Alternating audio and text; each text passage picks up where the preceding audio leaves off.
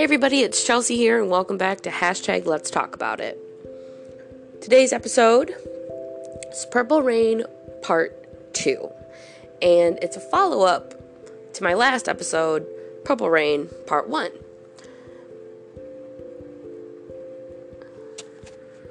I know I've mentioned it before in quite a few of my earlier episodes that I am a survivor of domestic violence.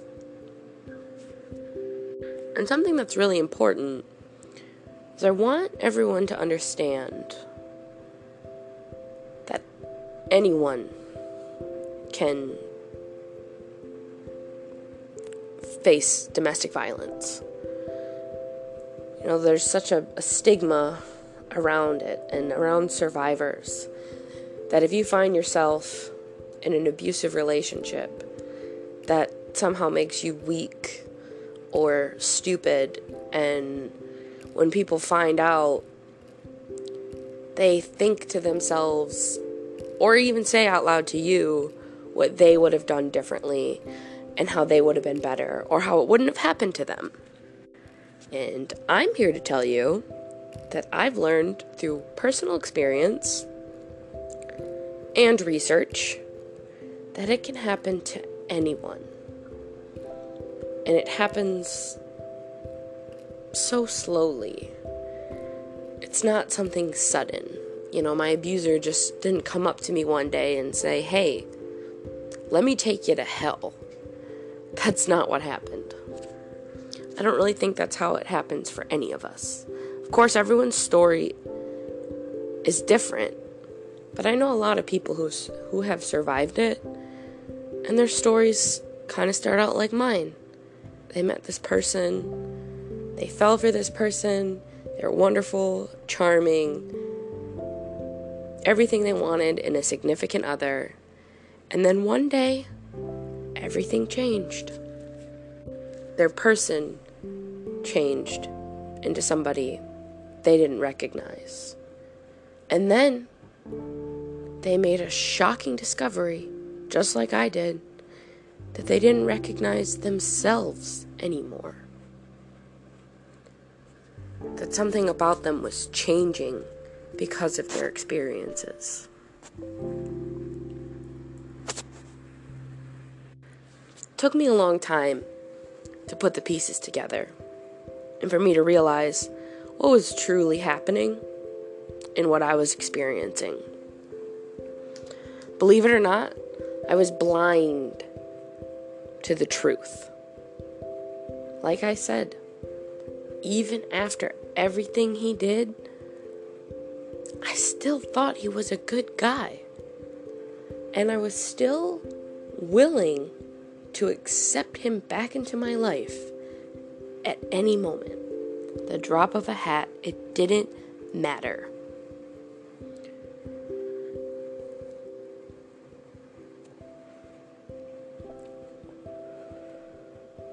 When you're faced with an abuser for so long, you stop fighting and you just learn to accept it and do what you're told. And that sounds strange. It even sounds strange coming out of my mouth. And I don't like to admit it. I don't like to talk about it mostly because I'm afraid of being judged.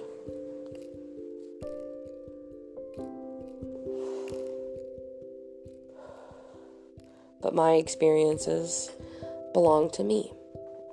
And if anyone wants to judge me for them, then that's their choice. And I don't have any control over it.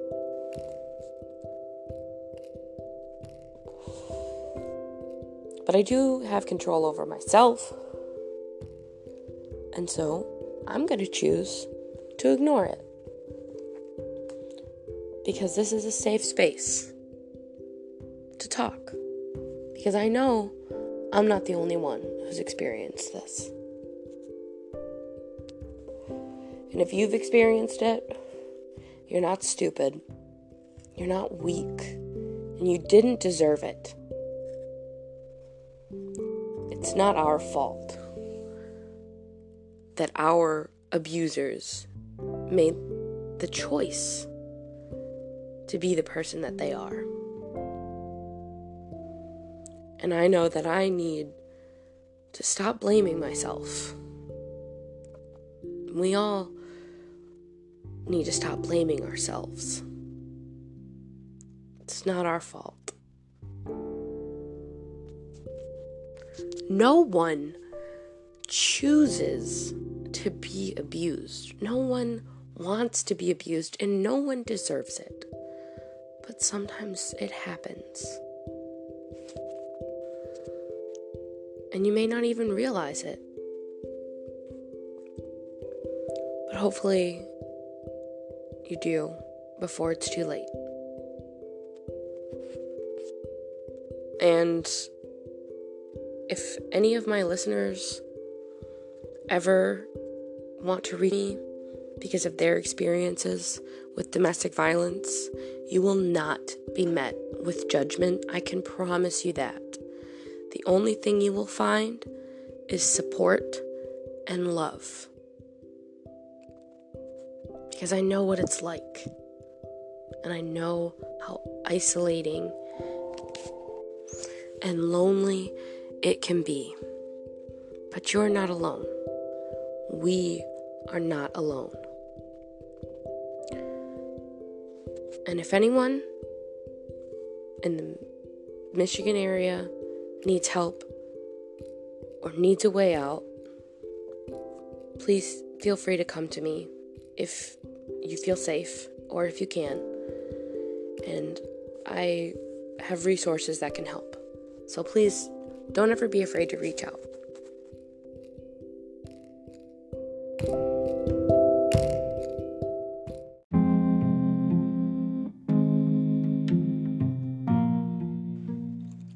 So, unfortunately, the story's not quite over yet.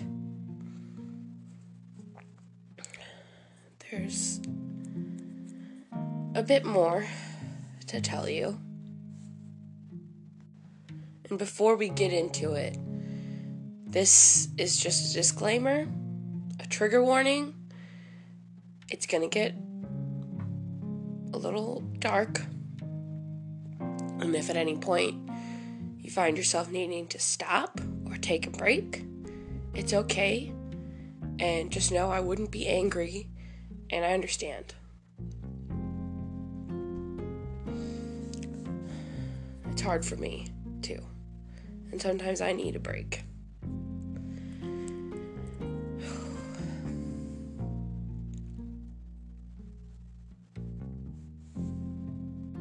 So, I'm going to start with where we left off.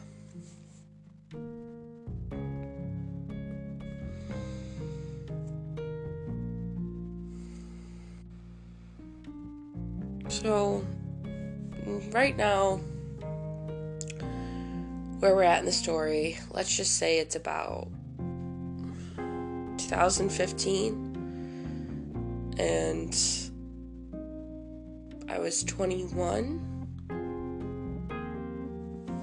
and I hadn't seen this person, my abuser, this person that I've been talking about, I hadn't seen him for quite a few months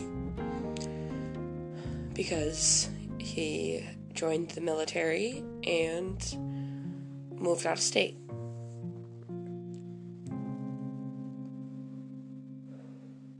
And after he quit the restaurant, like I said, I didn't talk to him for a while. But now looking back, I realize this is when the pattern emerged because I believed I was never going to see this person again. I was never going to talk to this person again. I never had to worry about this person again. And then suddenly, almost out of nowhere, he just started to talk to me again. And we would talk pretty frequently. Um,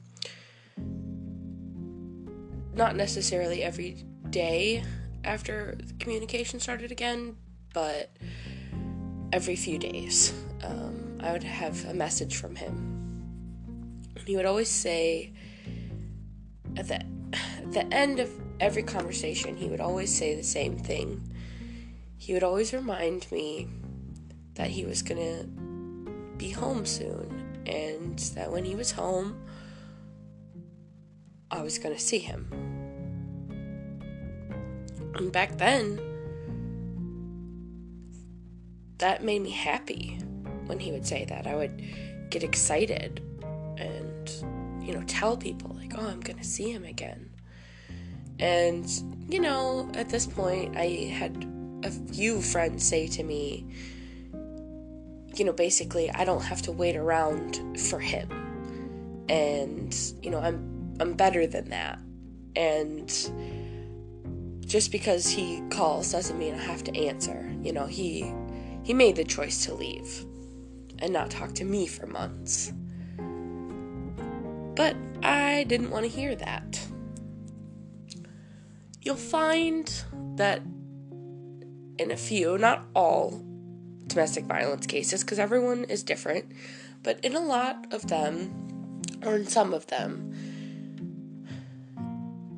you might find yourself saying, I had no idea that this was happening. Or, you know, I thought everything was good, or I thought you were happy, or, you know, how could you hide this from so long, for so long? And you know, deep down, I knew what he do was doing was wrong.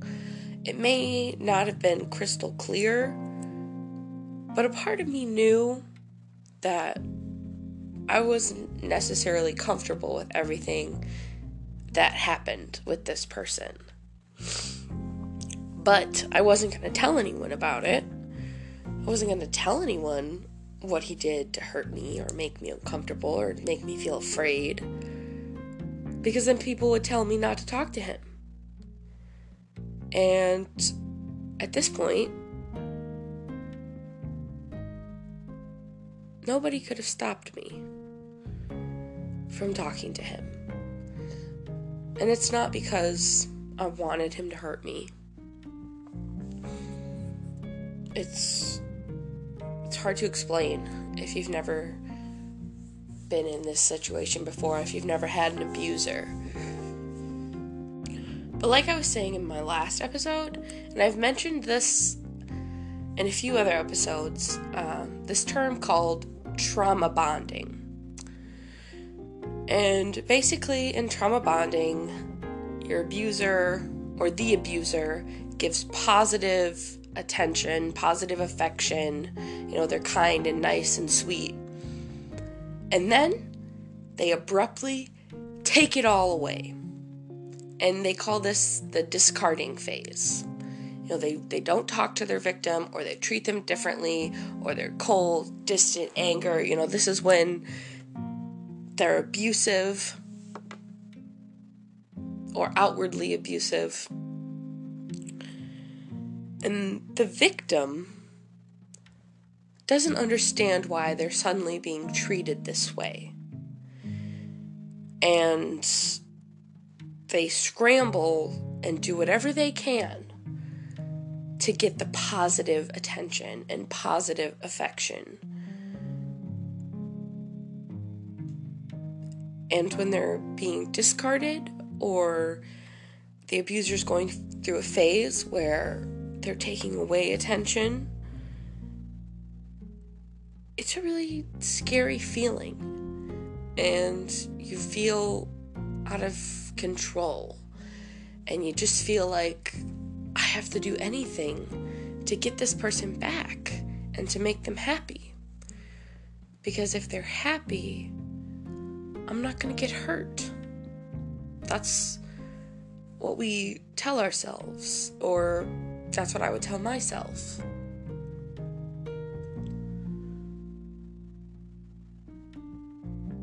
And this is a real thing. And because of, you know, the chemicals that are released during this process and especially if there's a history of past trauma, the victim almost it's almost like they become addicted to their abuser. And not just their abuser, but to the feeling the good, the feeling they get when they're receiving the positive attention and positive affection. And when their abuser is happy, and they want that feeling. Now we call it a trauma bond. They used to call it Stockholm syndrome. And with Stockholm syndrome, they said, you know, you basically fall in love with your abuser, and now we have a little bit more information, and it's a bit more scientific than that. And, you know, I'm sure people could argue it all day, but I, for one, know that it's not love that makes someone stay in an abusive relationship. It's not because they love their abuser, it's because they're terrified and they're living in survival mode and they'll do anything to make sure they survive and that they don't get hurt. You know, um, I spent a lot of time feeling guilty about trauma bonding and the way I thought I felt about my abuser. And I was really ashamed of it. But you know, um, this is how my therapist puts it. Our bodies are really good at protecting themselves, even if we don't realize it.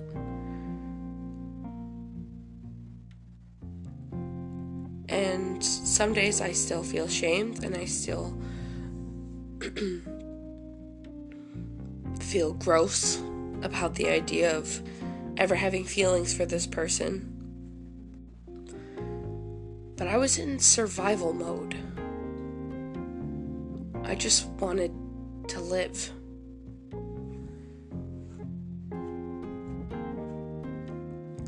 And survival mode is all I knew for a long time. It felt like everything I was doing was to survive. You know, I had to be quiet and not think about it and do what I was told. And sometimes it's hard to describe how I was feeling in those moments because I felt so disconnected with myself. You know, like I said in the last video, I was changing. And, you know, I had already experienced trauma bonding and being abused and being stuck in survival mode. I had already experienced that. And so it wasn't really new.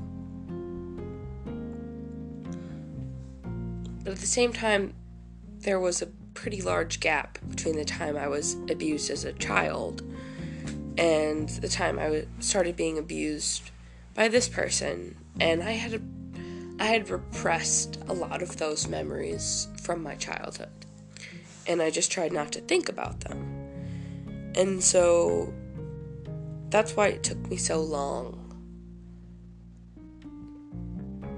to connect the dots and you know put all the pieces together.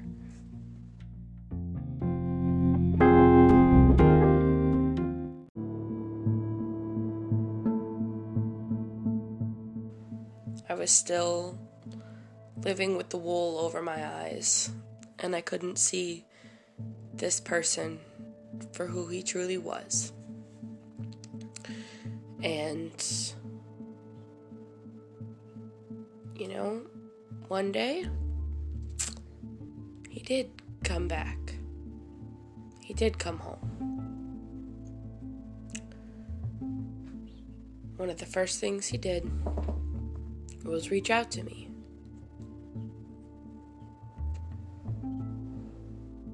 And he, we had been in this phase of the cycle where he was being nice the whole time he was talking to me uh, when he was out of state. But he got to come home because he was going to be deployed overseas for nine months. And so he got to come home to see his family for a couple weeks before they left.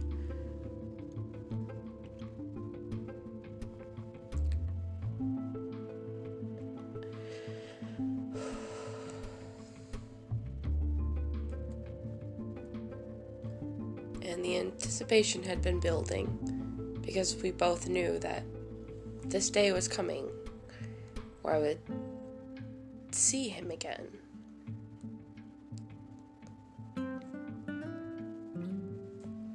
And I had no idea what was going to happen.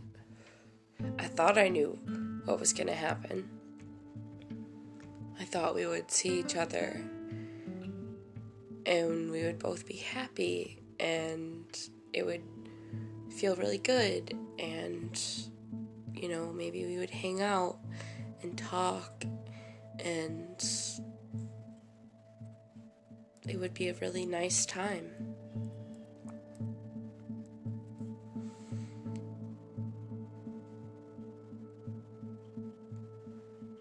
And so, one night, it was June. I was 21, a month before I turned 22.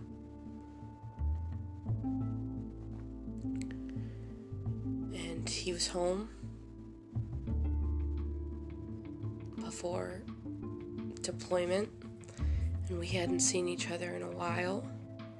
And I still thought he was a good guy, and he was acting like he was so happy to talk to me, and you know, he was so nice. and So we made plans to see each other.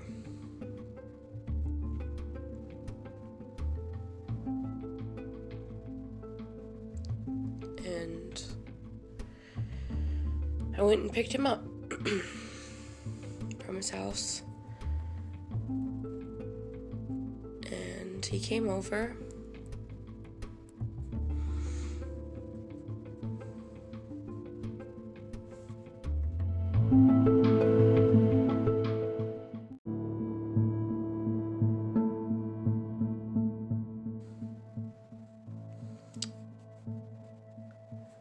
Part always bothers me because I don't quite remember what happened. I remember everything about that night from the moment I picked him up until the moment I dropped him off, except for this part right here. When we got back to my house, we got in the door. We had talked a little, but we hadn't really said much. I mean, he seemed very happy to see me when I picked him up, and I felt happy to see him. And, you know, we said hello, and it was a short ride from his house back to mine. And we got out of the car we got in. And then I don't remember what happened. One minute, we were walking in the house.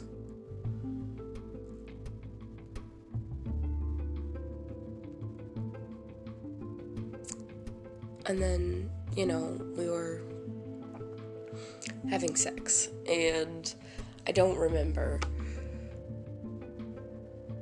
you know, how we got to the room or really how it started, but it was like immediate as soon as he got in the door. And it happened so suddenly. I didn't really even have time to think about what was happening. And then it was over. Almost as suddenly as it started, it was over.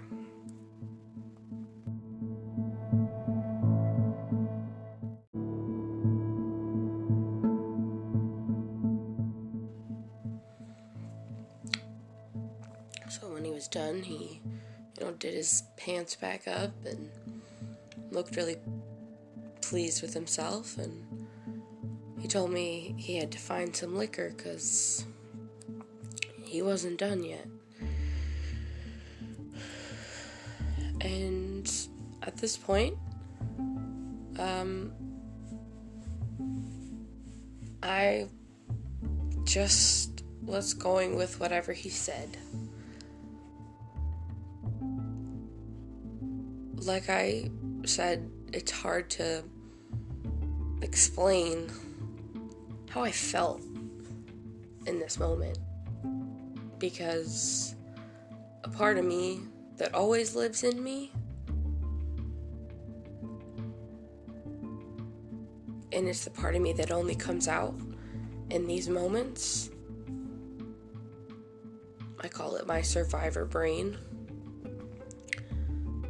But my survivor brain took over.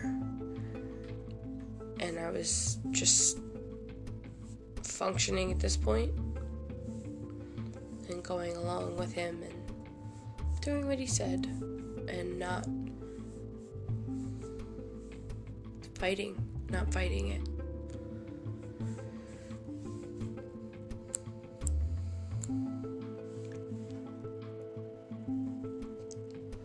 So he started drinking.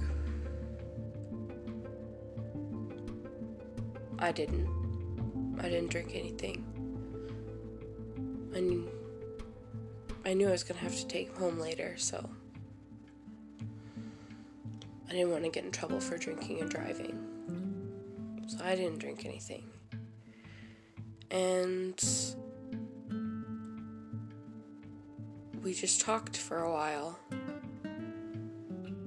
and he went back to being nice.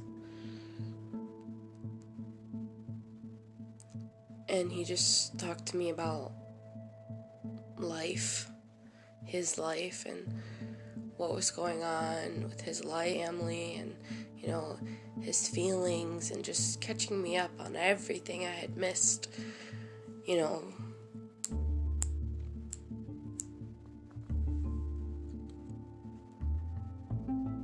and he had to be close to me during this conversation. He was laying on me.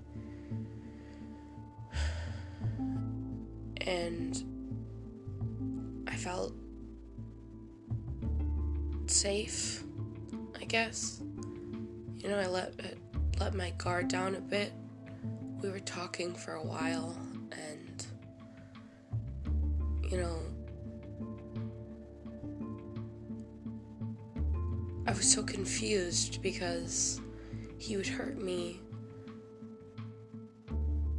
and then talk to me like I was his closest friend or closest companion in the entire world.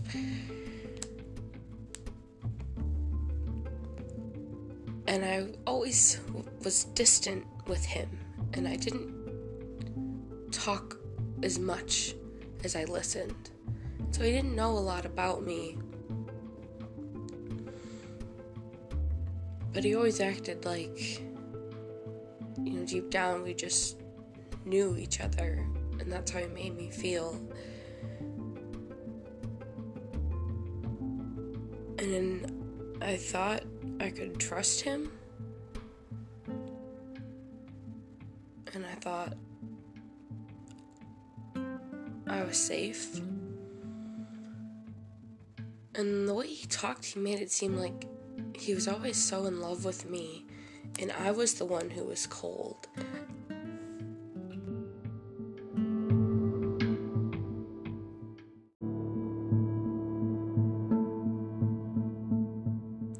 And I was the one who was distant. And so I didn't want to do anything to hurt him, and I felt really good in that moment. And then he was ready.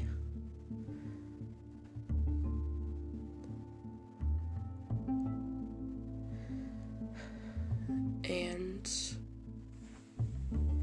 he got up, sat up, and said that he was ready.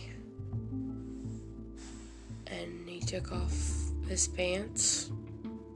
He already wasn't wearing a shirt. And he was standing there in front of me. And he said,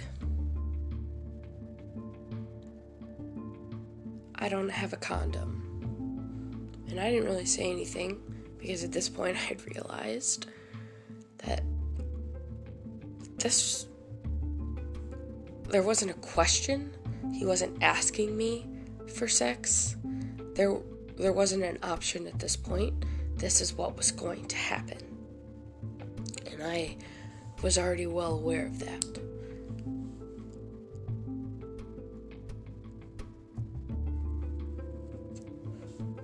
So my survivor brain was turned up all the way.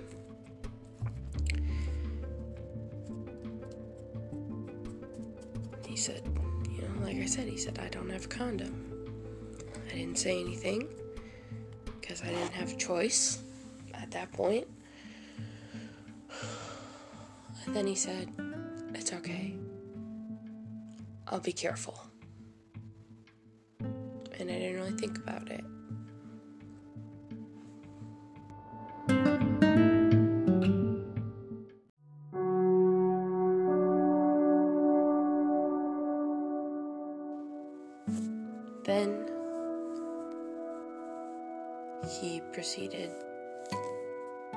Rape me.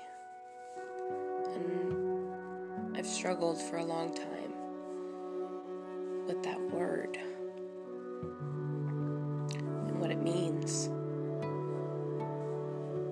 And I did not understand when it happened that that's what had happened.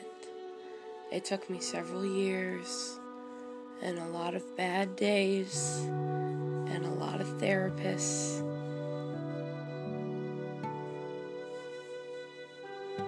It took a long time for me to understand what happened and to be able to say what happened.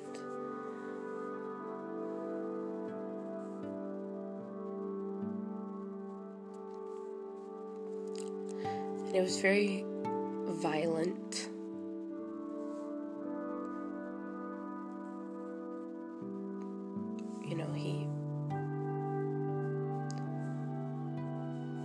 Did this and it went on for a few hours.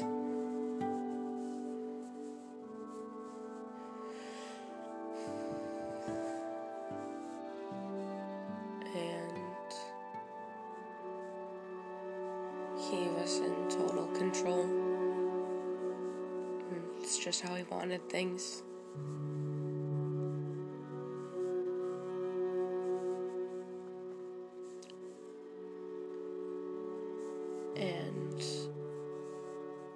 You know, he yelled at me and screamed at me like I was a child.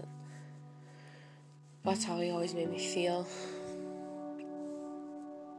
And I just knew he was in control. And he knew that I knew there wasn't anything I could do about it. And it felt like that's why he was doing it.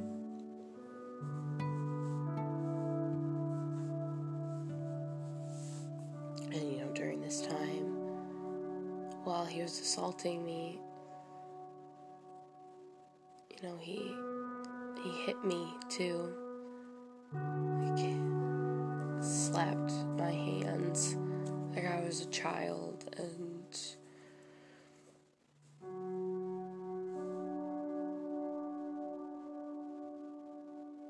he hit me in the face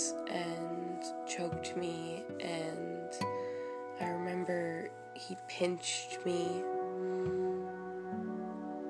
and, you know, would just hit me in different places all over my body and like laugh and mock me when he did it. And I remember thinking,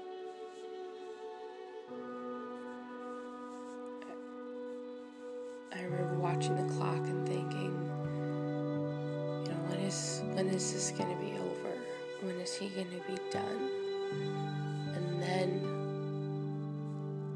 immediately after saying to myself, you know, just be quiet, he'll be done when he's done.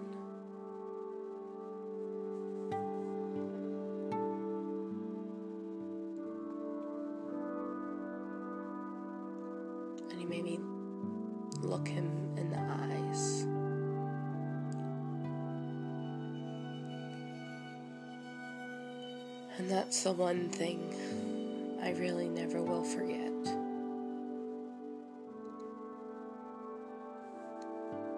And it's hard to explain, especially to someone who's never experienced flashbacks or PTSD or you know nightmares, night terrors. It's hard to explain what I mean when I say I'll never forget it. Can see it. I can see him in my dreams and in my flashbacks. And every time I'm triggered and I think about it, that's what I think about.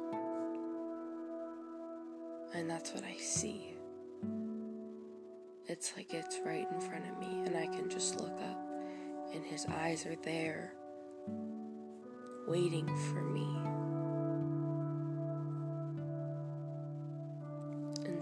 I can't make it go away. And I just try to think about other things. But I know I will never forget his eyes. And I think a big part of it is just how scary they looked. Just so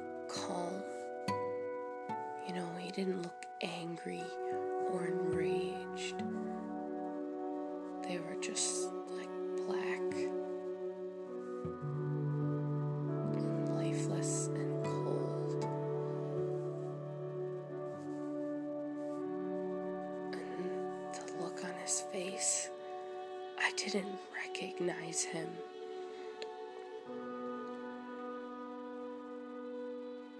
He was a different person. Mask fell off of his face.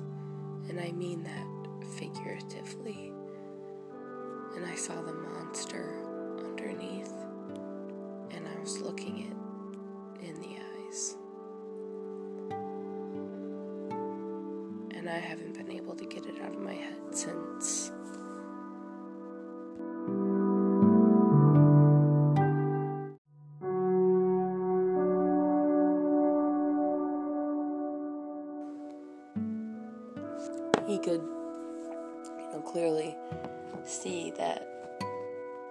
Was uncomfortable. And again, he was, he would mock it and laugh at me. And I remember he asked me if I wanted him to stop. And I said yes. And he said,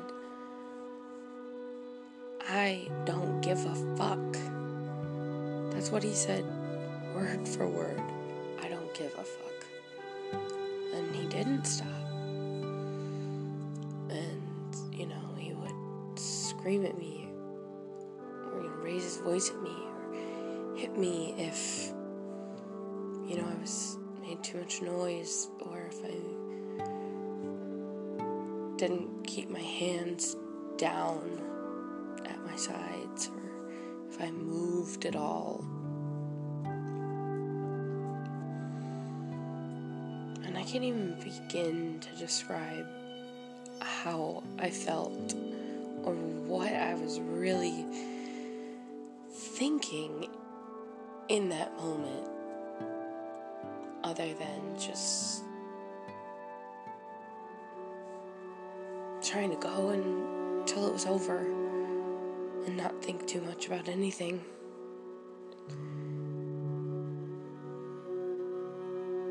And sometimes when I have flashbacks about what happened, I don't think about it happening to me in like real time. It's like I can see it happening or I'm watching it happen. Because I can't put myself back into that mindset unless I'm forced into it. Because nobody knows how they're going to act or how they're going to feel in a situation that their body feels like is life or death. And you feel like you're just functioning to survive and make it through this moment because you don't know what's going to happen and you feel utterly terrorized.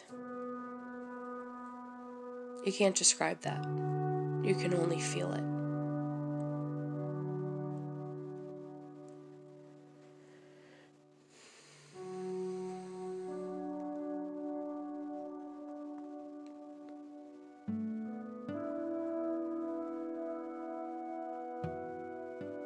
He even, you know, took a few breaks to get more liquor and I remember he stopped so he could turn on the lights.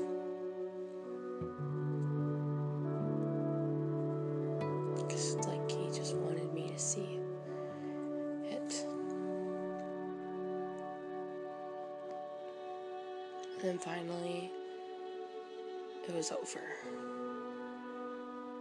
And he seemed very pleased with himself. I remember just laying there, looking at him, and he was standing in front of a mirror, smiling at himself in the mirror.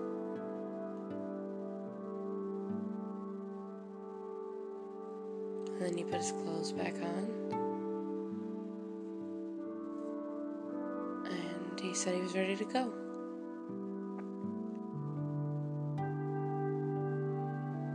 And so I got up and I was really,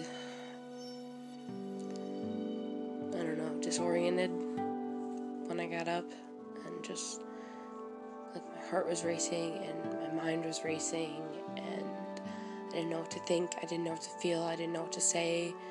I was very quiet, just let him talk.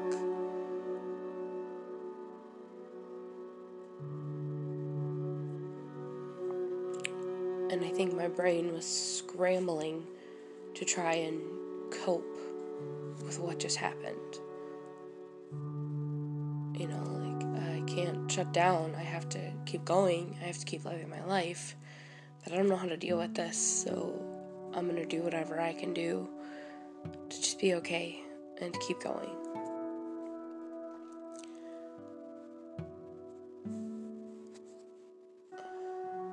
And then,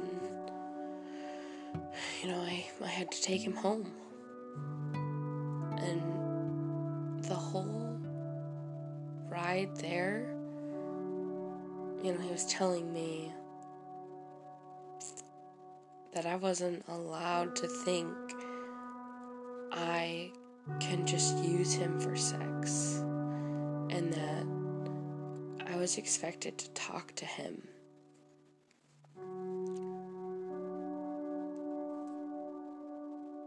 Even when he went overseas, you know, even when he went back to, you know, his base. I still had to talk to him every day.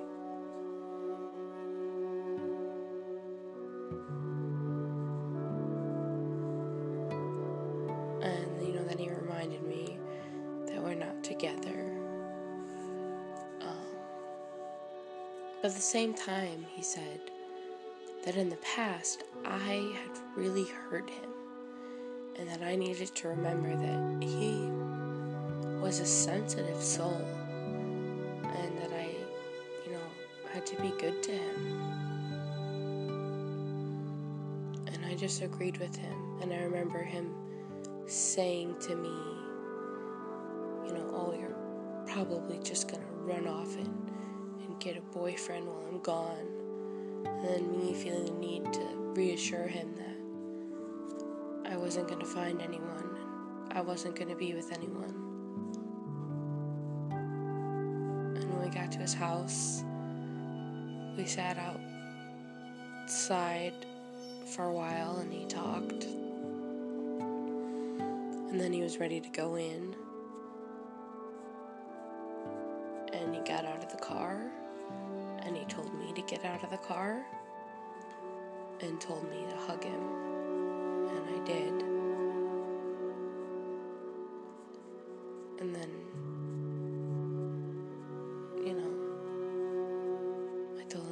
safe and to come home.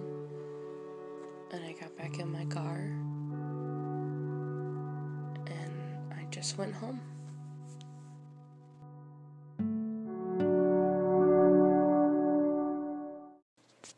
I always write from the heart.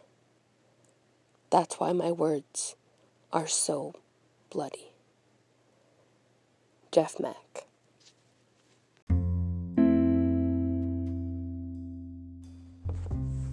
Then he did leave and he deployed. And I did what I was told. And I still talk to him every day. I talked all the time.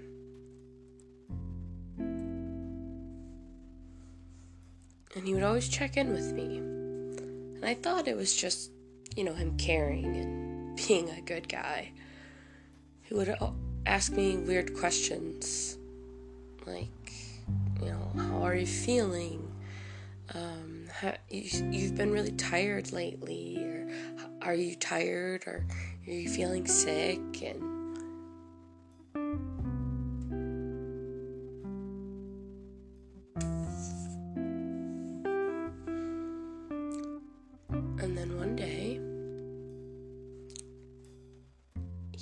me know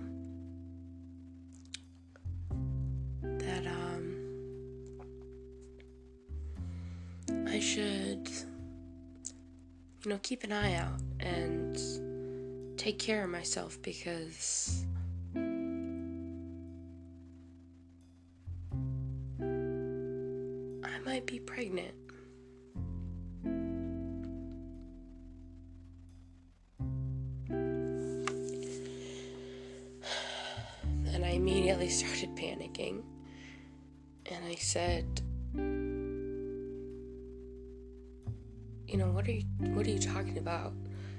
said you were going to be careful.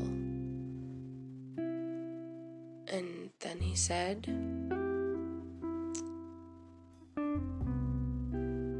I was going to be careful, but it was just too good.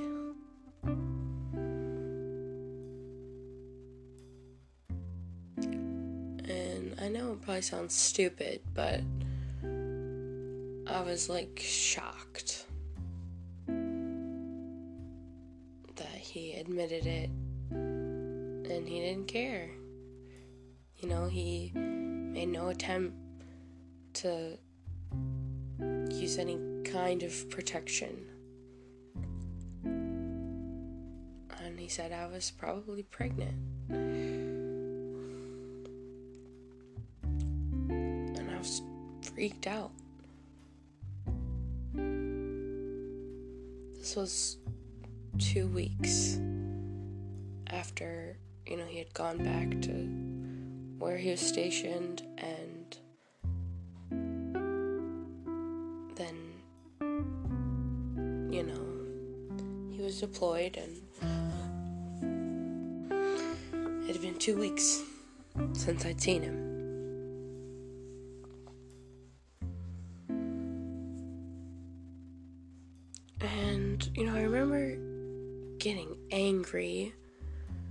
When he said that and feeling like it's obvious that he did it on purpose.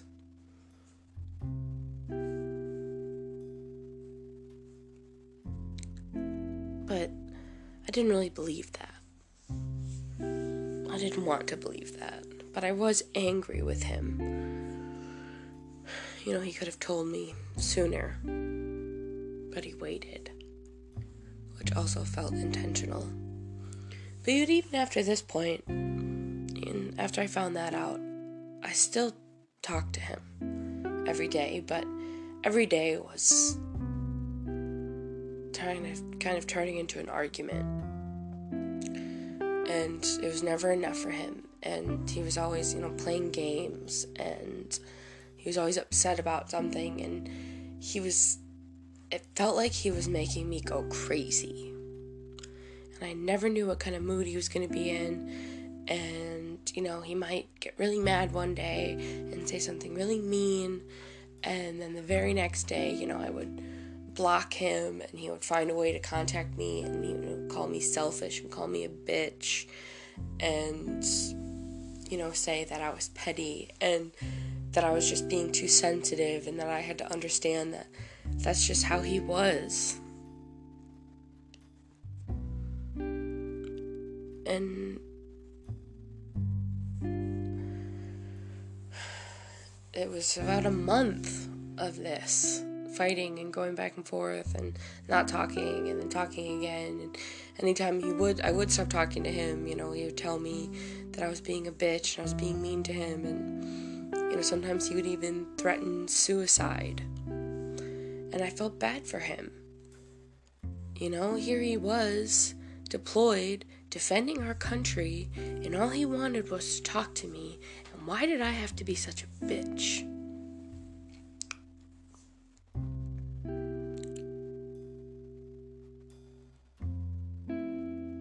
And then, you know, like I said, it had been about a month. And wouldn't you know,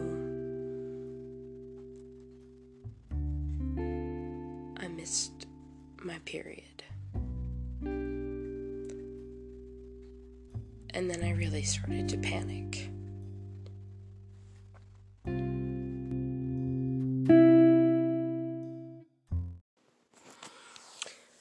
Please join us next time on hashtag Let's Talk About It. Next week's episode, I'm going to open up and talk about my miscarriage and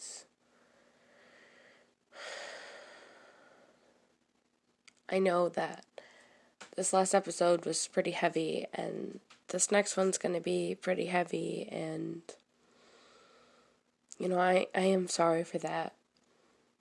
But just remember that it's going to be okay and I'm okay and I'm in a good place in my life even after all these terrible things happened so let's not lose hope. Let's remember that there's a bright light at the end of this dark story. And nothing bad ever has to last forever. So, I hope everyone has a good week. I hope you stay safe and healthy. Thank you all for listening. We'll see you next time.